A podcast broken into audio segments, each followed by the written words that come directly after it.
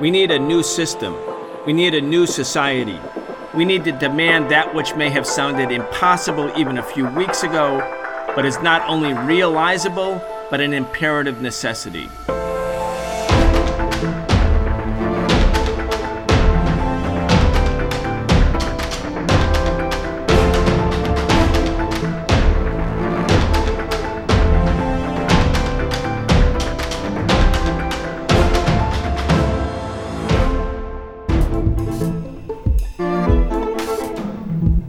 Welcome to the Socialist Program, where we go beyond the superficial to understand the social and political struggles dominating the world today. I'm your host, Brian Becker. Today, we are doing a special edition of the show with Lee Camp. Lee is a writer, comedian, activist, and journalist. For eight years, Lee hosted the television show Redacted Tonight. But this anti war, anti imperialist program has now been shut down along with all the shows on RT America, amid the anti Russia frenzy sweeping the country. We'll talk to Lee about how censorship and militarism go hand in hand, especially in the current moment of crisis. Lee's latest book is called Bullet Points and Punchlines. You can find that and more of his work at leecamp.com, and you can support his work at patreon.com forward slash Lee Camp. Lee, welcome to the Socialist Program. Thanks a lot for having me. Lee, you have been doing Redacted tonight. I mean, you do many other things. You do live shows, but this television show that was hosted on RT America, it's been it's been something people counted on for a long time, eight long years. And you and the other people at RT America are now without your shows and without your jobs. What happened? Yeah, it's pretty crazy. Eight years and 375 episodes, and it all ends in a matter of hours. Well, we were not given many or almost any details, but I can tell you it was very sudden. On Tuesday, it seemed like everything was running fine at RT America, where there are many shows across the political spectrum uh, that film there. And then Wednesday, they said, no programming today. We'll have more for you tomorrow. And so there's no program Wednesday. They meet with us on Thursday and they tell everyone it's over and, uh, you know, grab a coffee mug on the way out it was pretty crazy how sudden it was, which leads me to believe that it wasn't just, oh, we've had some pushback or, oh, we, you know, DirecTV doesn't distribute, you know, has stopped distributing RT America. So we're going to shut down. Because if it were any of those things, it would have been a slow process. They might have decreased the number of shows airing if they were lacking staff or money. But the fact that it was all instantaneously multi million dollar studios shuttered, it just seems like it had to be connected to U.S. sanctions actions. Either the Justice Department, you know, somehow said just you're done, or maybe the executives at RT started fearing they could be arrested. I don't know what it was, but it was instantaneous. So, and just for our audience to understand it, when we talk about RT, RT is, of course, a channel, but it's also a brand. RT America is not the same as RT International. It's as a, a US based company, correct? Yeah, back uh, several years ago, probably a, a, year before Trump was elected or around that time, uh, they separated and are owned by an American company called TNR. So, in addition to yourself, Chris Hedges, a well known journalist, commentator, progressive voice, also had a show on RT America. Also, now that's gone. Yeah, I mean, so many, so many important shows. I'm a longtime fan of Chris Hedges people obviously beloved Jesse Ventura as well. And you know the voices that that get shut down when this happens is really sad. It's sad for american discourse. It's sad for any kind of anti-war movement those who stand up for mm-hmm. peace those who are anti-imperialist. The fact that these discussions cannot be had and, and all the wonderful guests that chris hedges had on and i also had an interview show called redacted tonight vip where i was able to highlight so many voices that just cannot be allowed on your mainstream media. Some of these are anti corporate, some of them are environmental activists, anti factory farming. You know, you go down this long list of just topics that the mainstream media views as lepers and can't get near them with a 10 foot pole. And I was able to highlight all that. So it really is sad to see this platform go, eh, but it clearly is a direct intention. It's cross platform. In the span of three days, I lost my TV show. All the redacted videos are now banned in uh, on YouTube in the UK and Europe. And my personal podcast, Moment of Clarity, was deleted from Spotify. And that happened in the span of three days. So clearly, there is a discussion at a higher level that goes across corporations, you know, announcing that these that certain voices needed to be shut down. I was looking at the front page of the New York Times today and it was big giant headline about Putin censors voices in Russia who disagree with the war in Ukraine. I was thinking like, wow, I'm going to be interviewing Lee today. Uh, there's nothing on the front page of the New York Times, Lee, about the censoring of voices in the U.S. But I mean, the censorship is very, very profound. It's very far reaching. I mean, by the way, there was, um, I mean, Russian vodka is being taken off of the shelves. By the way, I started drinking Stolichnaya in 1979 when Stolichnaya was boycotted because of the Soviet intervention in Afghanistan, which I thought was probably for a good cause to save a socialist government from the Mujahideen, so called. Uh, they so banned, you were doing you were doing your part with vodka. I did, and I yeah. and I kept with it for decades. I have to say, I was. Um, even after uh, the counter revolution in the Soviet Union overthrew socialism, uh, Stolichnaya remained part of the household. Uh, Lee, the International Cat Federation banned Russian bred cats from being registered in any of its pedigree books. Did you know about that? I hadn't heard that one. Uh, does it? Does anyone think that maybe it's almost uh, pride and ignorance at this point? Yes, I want to say that again. International Cat Federation banned Russian bred cats from being registered in any of its pedigree books. EA Sports announced this week that it's removing Russian national and club teams from all of its video games. Mm, that should be that should be a big blow, of course, to the Russian government. And there's a, a Russian themed restaurant in Washington, D.C. that was vandalized, broken into. It turns out, though, Lee, that it that it has no ties to the Russian government. And in fact, the owner's not Russian. In New York City, people are boycotting Russian restaurants, which for the most part are owned by Ukrainians. I mean, this is where we are right now. Anyway, a complete hysteria. Again, you know, we know, and people who are in the socialist movement, we know about the fact that when wars start and war hysterias begin, you pay a heavy price if you have an independent voice. Eugene Debs, at age 66, mm-hmm. sentenced to 10 years at hard labor for the crime of giving an anti-war speech against America's entry into World War One. I. I mean, war and militarism and capitalism, they don't tolerate free speech when it comes to the national interest at a given moment. No, absolutely not. They tout these ideals of free speech, freedom of press. You know, they claim other countries can be free to have outlets in our country, but we've seen this ongoing attack against RT America for years now. They forced them, they were the first ever media organization that was forced to register as foreign agents, even though that's supposedly, you know, meant to be used against lobbyists. And, you know, then they were labeled across all the media, social media platforms, YouTube and Twitter. And however, they were very slow to label or put forward any of these uh, restrictions on other state media outlets like BBC or CBC. And so apparently it's just, uh, you know, countries we don't like are apparently foreign agents and you know i say it so much that i start to assume people know it but you know some people might not be familiar with my work or anything and you know i just want to make clear that i had immense freedom at rt america. The reason i was there is because you are not allowed even as a comedian you're not allowed to be fully anti-war anti-imperialist anti-corporate at any of the other mainstream networks any of the mainstream networks. And I was there because I had this immense freedom to do and say whatever I wanted. I was never censored. I was never told to say anything or told not to say anything. I wrote all my own words, unlike every other, you know, comedy news show on television. And that's why I was there. This, you know, RT America also had a very diverse group of viewpoints. They had right wingers on there that I don't agree with at all.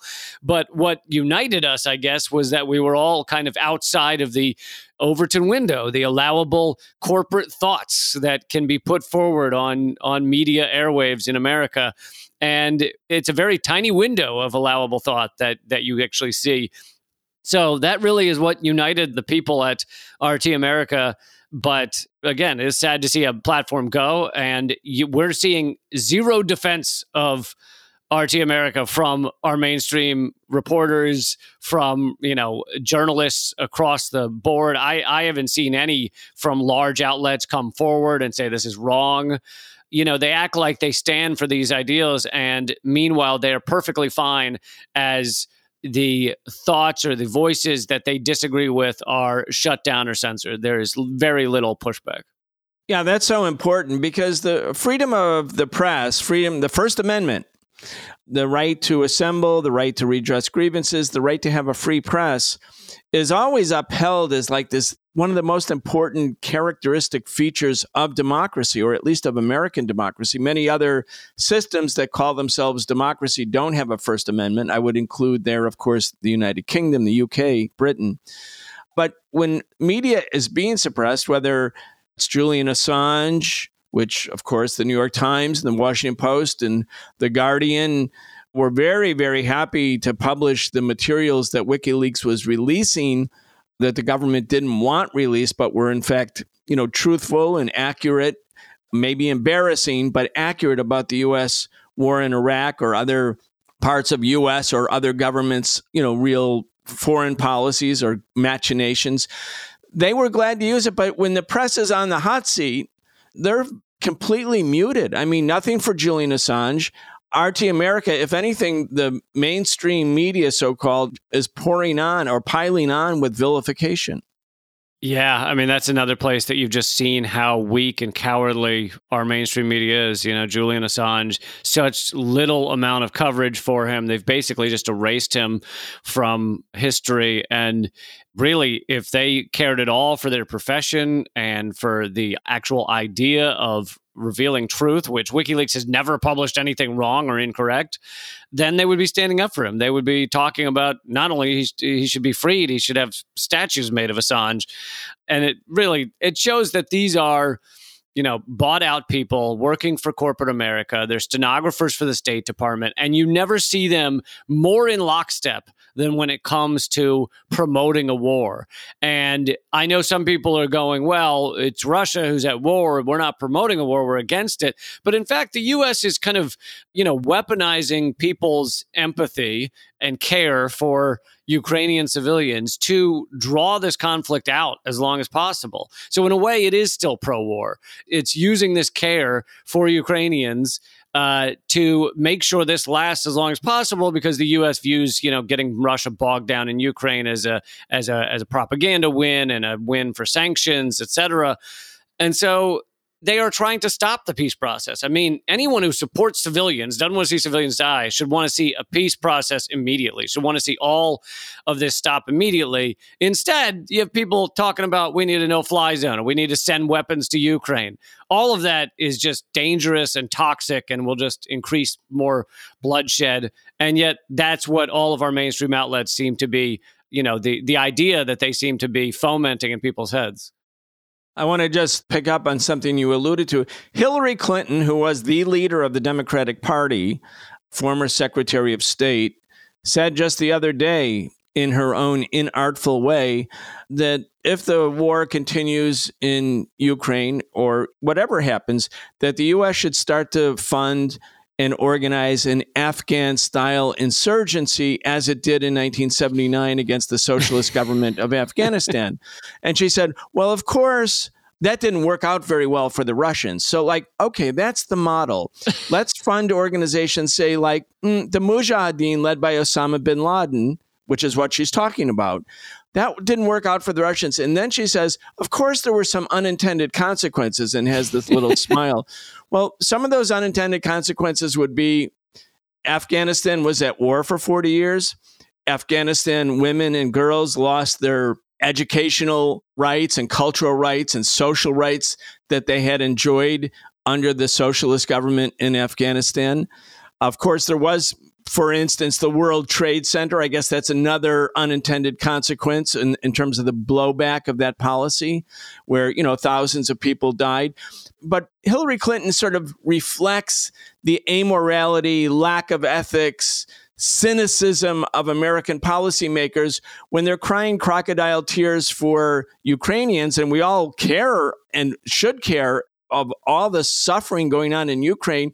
But these people are pretending to care about Ukrainians, but what they're really planning is the next geostrategic move, like funding an Afghan style insurgency against Russia. And I mean, when you just think it about it, yeah. you can't get more cynical. Yeah, and Syria, they they funded that type of crap as well, and you've seen whole societies destroyed, millions of refugees. It's catastrophic. These people are sociopaths, and they have no credibility. The level of hypocrisy is just mind blowing. I mean, the interview the other day where Condoleezza Rice said that invading a foreign country is a war crime, and I'm like, uh, does nobody remember what her resume looks like? I mean, for God's sakes, these these people are out of their mind, and they should be banned. For they should be the ones banned from airwaves. If you wanted to, if you wanted to really cancel someone, how about all the people who have committed war crimes in America's names? All the people who've gotten us involved in this endless level of war, whether it be Afghanistan, Iraq, Syria, Libya, Yemen, then economic wars on country after country. The amount of death and destruction wrought by these people, and then they act like they are concerned for a civilian somewhere. Yeah, the Wall Street Journal today, front of the Wall Street Journal, lead editorial U.S. defense after Ukraine.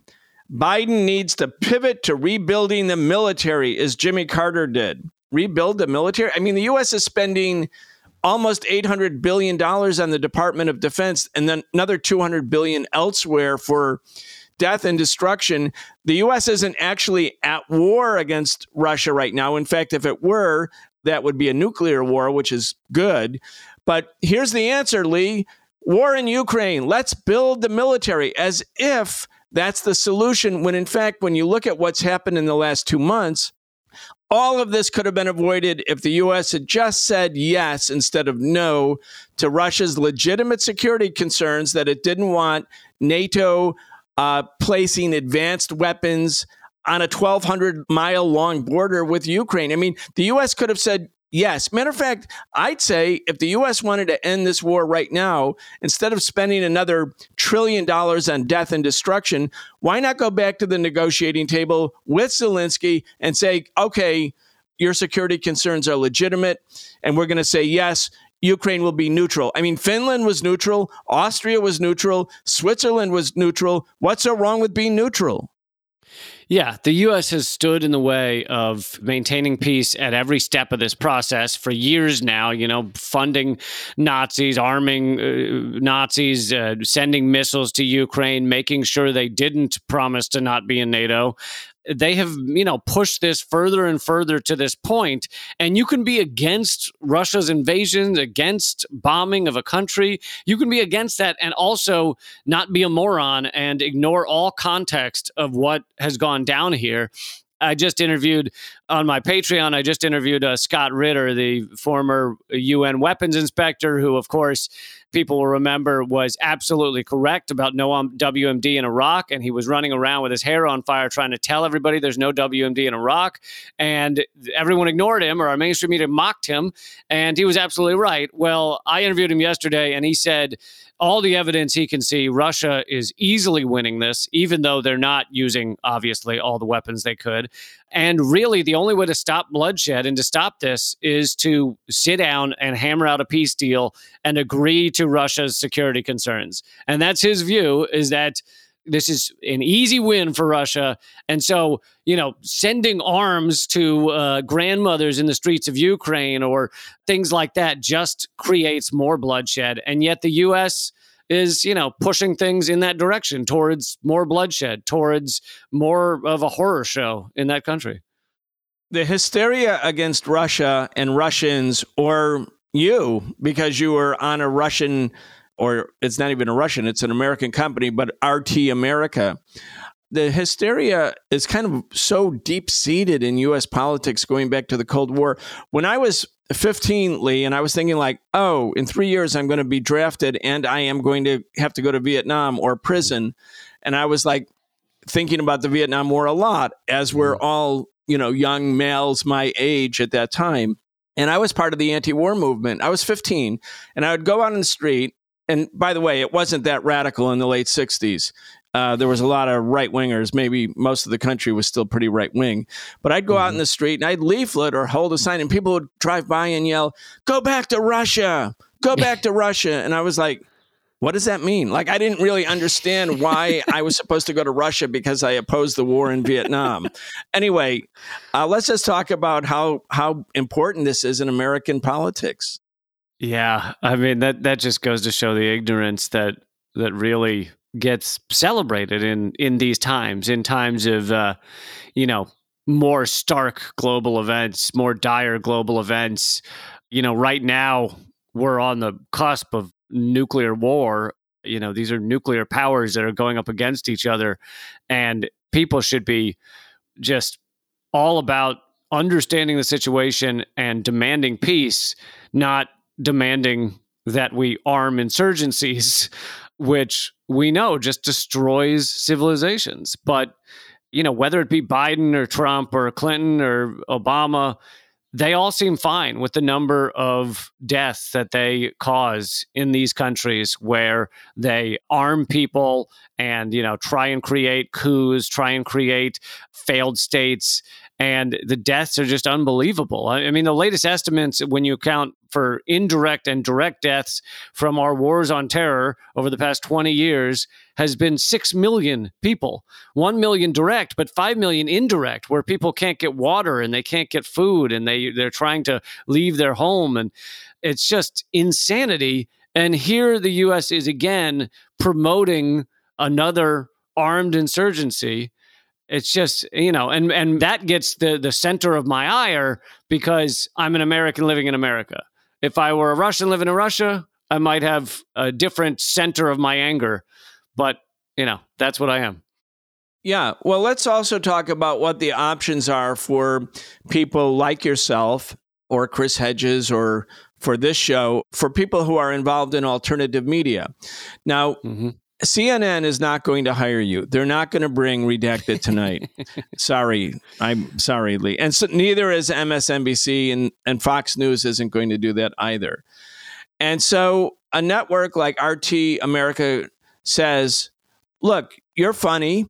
You have a particular perspective. Yes, we have other shows that are conservative or right wing, but you represent a left wing perspective. And you know, if we want to build an audience." We're going to bring you on. We're going to bring your show on, and that's going to help us and it's going to help you. And you say, yes, that's a good deal. Because one, I can do my own thing. You, Lee Camp, can do your show. Nobody's telling you what to write. You're writing the stuff yourself. And then if you do it, if you're on RT or if you're on Sputnik, then the same media that would never give you a platform will say, How dare you go on that platform? So the only way to really absolve yourself, Lee, is to remain completely silent. Right. If you have the point of view that you actually represent. Yeah, they they want you to remain silent. They want to take away the ability for you to put forward this messaging of of anti-war or anti-imperialism. And you're right, there are not a lot of options. The mainstream networks, I think some people who don't quite understand how our media landscape works, or even beyond just news media, how our television landscape works. They think, oh, well, you are a successful comedian, you had a successful show. There's a million opportunities to you. You know, one network or another, even some of the smaller ones. But no, none of them are interested whatsoever. The closest that, you know, me or Chris Hedges or something could do is, you know, maybe there's an independent outlet who can help us put together some kind of show, nothing that would look like Redacted Tonight, but something. Or we go fully independent and it's just, you know, I've set up patreon.com slash Lee Camp. And if I got a certain number of subscribers, there's a chance I could put together something that, uh, resembles a, a higher level uh, uh, comedy news show.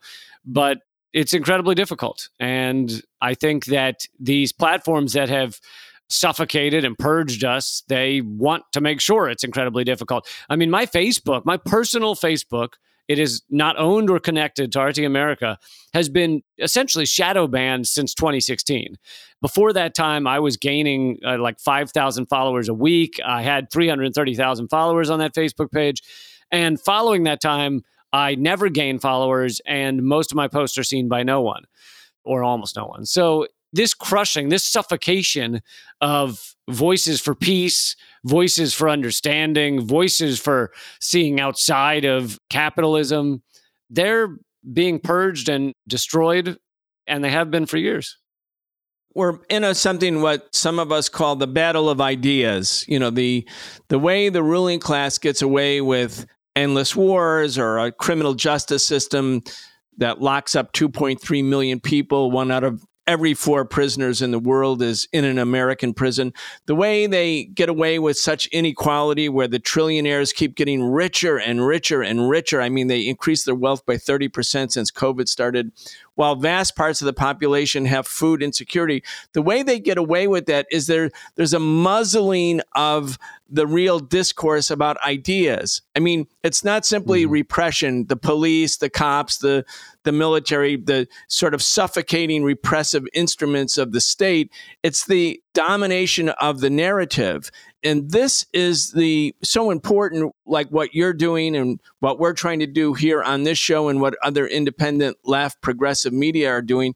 We're fighting this battle of ideas because we actually believe in the power of the people. We believe people really can make change, but part of that process of empowerment is having ideas that contradict or go against the dominant narrative, which is really designed to pacify the population and make the population willing to accept anything from a government that's carrying out, in this case, endless war. Yeah. And you and I have talked a lot about how it's a purging of anti war voices, but, you know, also it is those who stand up against capitalism. It's those thoughts and those voices as well. You know, I've done many segments on how how insane when you really step back and look at it how insane the idea of wage slavery is. The idea that your average american does not enjoy their job and they're forced to do it most of their life just to survive. And it's like why is that the society we've set up? Why is it that i mean you're basically born free and then you have to rent back your life from some corporation. Mm-hmm. you work five days a week so you can rent two days of, of freedom it's it's it's right. it's insane. But just that standard, you know, idea of let's let's discuss that. Let's sit down and, and talk about why that is. That idea can not be heard on a single media outlet that is allowed in the United States. No, I agree with you. There's so many absurdities, bizarre absurdities, and obvious ones about the capitalist system.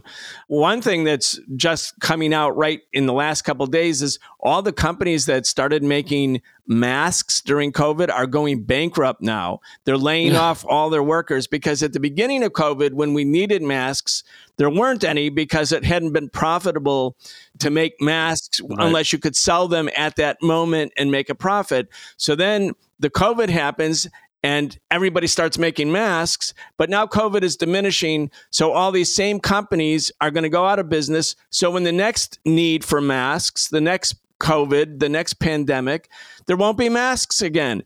Again, it's a bizarre system, but the mainstream media is acting like, how can we ever solve this problem? Hmm, this is just such a tough nut to crack.